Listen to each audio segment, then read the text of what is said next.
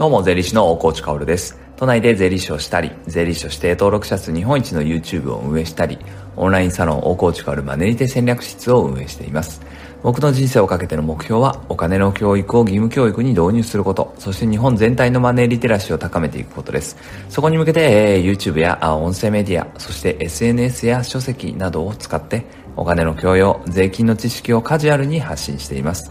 さて、皆さんいかがお過ごしでしょうか、えー、2月始まりましたね。2月1日の朝これを撮っていますが、あ今日からね、また1週間の始まり、えー、月の始まりということで頑張っていきましょう。昨日僕はですね、日本初 YouTube ライブをクラブハウスにダダ流しするっていうことをね、やったんです。おそらく日本初ですね。非公式ですがね、えー、僕が見てる限りでは日本初めてだったのかなと思います。まあ YouTube ライブっていうのを僕はね、日曜日の夜8時に必ずやっているんだけれど、生配信なんですよね。でも YouTube っていうのは、あサブスクリプション、月額課金をしないと、この iPhone とかね、え Android とかスマホの中でバックグラウンド再生できないんですよ。でも、クラブハウスに同時中継することによって、まあ、クラブハウスはバックグラウンド再生できますからね、えー、そういう意味も込めて、えー、やってみました。そして、まあ、YouTube ライブが終わった後にね、えー、楽屋トークということで、ちょっと話すよっていう形で、クラブハウスに来てもらうと。そしてクラブハウスで声が素敵だねって、大越さんの話いいなって思ったら、このボイシーまで来てもらうっていうね、経路を作ろうかなと思ってやってみました。あなんかね、好評だったので、あの、コンテンツとしてね、クラブハウス側で、えー、YouTube ライブの声だけをだだ流ししてもね、えー、かなり好評だったので、でまあ、これは続けてみようかなと思います。そして、まあ、日本初つながりといえばですね、僕は僕はね、東京国税局とコラボで、えー、YouTube 動画を出した日本初の税理士なんですけど、第2弾がですね、今夜出ます。えまたね、変なテーマは一緒なんですけど、スマートフォンで確定申告できるよ、スマートフォンで電子申告できるよっていう話ですね。まあこれはね、え、先月出したものよりもかなり簡素化されたので、え、サラリーマンの給料、プラスふるさと納税とかね、え、プラス住宅ローン控除とか、医療費控除とか、そういうものっていうのはスマートフォン1台で、え、まあマイナンバーカードは必要ですけど、スマートフォン1台で確定申告、完全に終了させられる可能性ありますからね、えー、ぜひそういう方っていうのは見てね、えー、密に、に密を作らないためにも、税務署に行かずに、そしてまパソコンを使わずにスマートフォンで電子申告してほしいかなと思います。さて、本題に行ってみましょう。まあ最近ね、僕はね、クラブハウス、クラブハウスと言ってるんですが、まあ一番ね、えー、僕の 大事な音声サービスはこのボイシーなわけですね。まあでもクラブハウスっていうのが盛り上がっているので、まあその可能性の話をしているんです。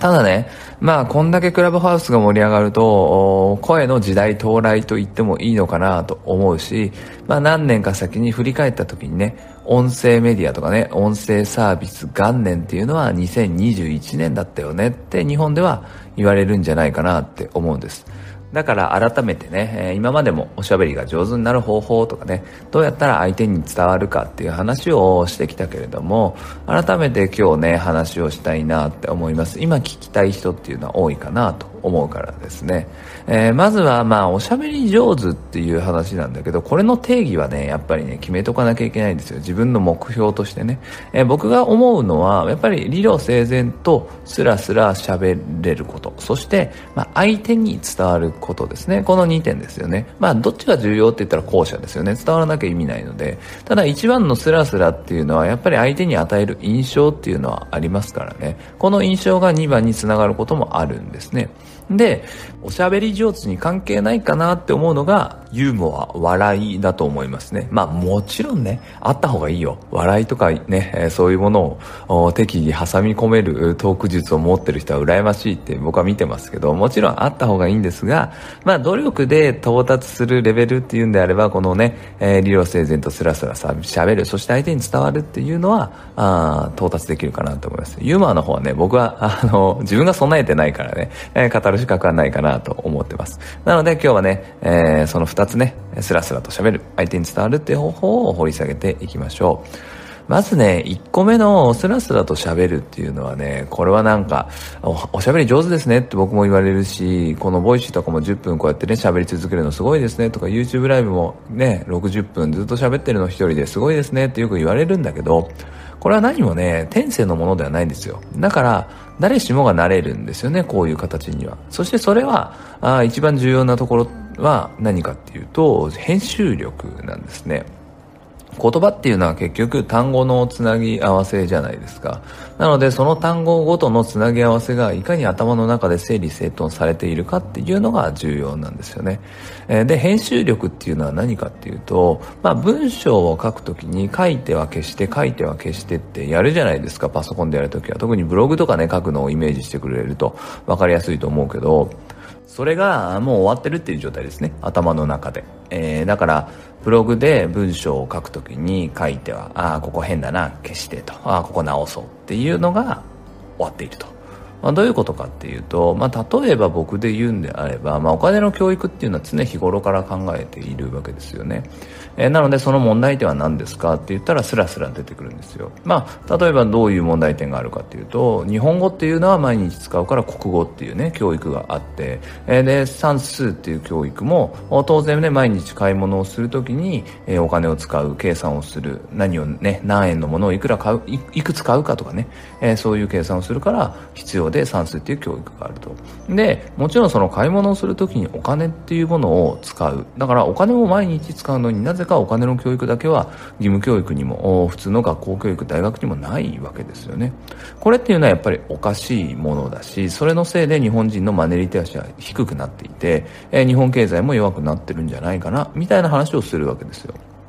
これっていうのは、ああ、おしゃべり上手ですね。問題点のことしっかりついてますね。とか言われたりもするんだけど、そんなことはなくて、これいつも考えてるからなんですよね。まあ、考えて、一回アウトプットすると最高なんだけれど、まあ、考えていること、うん、それを編集して頭の中に残しておくことっていうのが重要なんですよ。だから僕っていうのは基本的に喋っていること、理路整然とスラスラ喋れていることっていうのは、一度頭の中で考えていたり、どこかでやっぱりアウトプットしていたりしますね。だから結局は鍛錬が必要だっていうことです。いきなりね、えー、自分の、なんだろう、土俵にない話題をね、えー、こう振られて、スラスラ喋るっていうのはね、やっぱりきついですよ。それができてる人っていうのはやっぱり、えー、間にユーモアを挟んだりね、相手に振って引き出して喋ってみたりね、えー、そういうことが上手な人なんですけど、まあ、努力で最短で到達できるものっていうのはやっぱりこの編集力ですよね。編集されたものを頭にいくつ留めておくか、その引き出しが多ければ、それをスラッと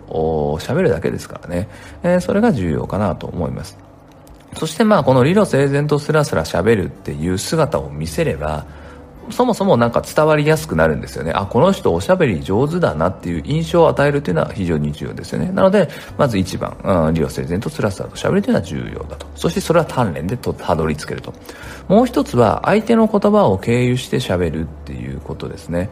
これはま完全に努力というか鍛錬が必要ですね。練習は必要だと思います。しかも相手を相手がいる状態でね、一人ではちょっと練習しづらいところがあるんですけど、まあどういうところ、どういうことかというとね、まあ具体的に言うと、例えば、ね、株式の相場とかね、不動産の相場っていう言葉があると思うんだけど、それを説明するときにね、相場とはみたいな感じで辞書的に喋っても、まあ何も伝わらないわけですよ、相手にはね。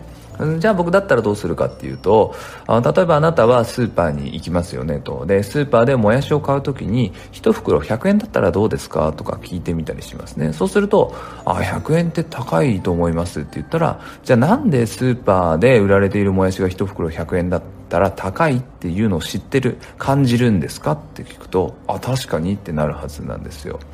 で、それはなぜかっていうと、スーパーにやっぱり毎日のように行っていて、もやしの値段を毎日のように見てるからなんですよね。で、それが相場にも言えることで、不動産の価格とかね、株式の価格の高い低い相場がわかるっていうことはそういうことなんですよ。どういうことかっていうと、株式とか不動産の価格をいつもチェックしているからこそ、例えばね、不動産で言ったら何々地区のマンションはいくらだと安いとか高いとかわかるわけですよね。だから相場を知るっていうことは、あなたがスーパーにね、足しげく通って、いろんな値段を見てなんとなく理解しているのと一緒ですよっていう話をします。これがまあ相手の言葉を経由して説明するっていうことですね。こっちはやっぱりね、練習が必要かなと思うんだけど、まあいずれにしても理路整然と喋ることもね、相手の言葉を経由して喋るっていうこともね、鍛錬は必要です。ただ、努力をして、意識をして喋っていくことで、絶対みんな到達できるレベルだと思うので、参考にしてみてください。それでは素敵な一日を最後まで聞いてくれたあなたに、幸あれ。じゃあね。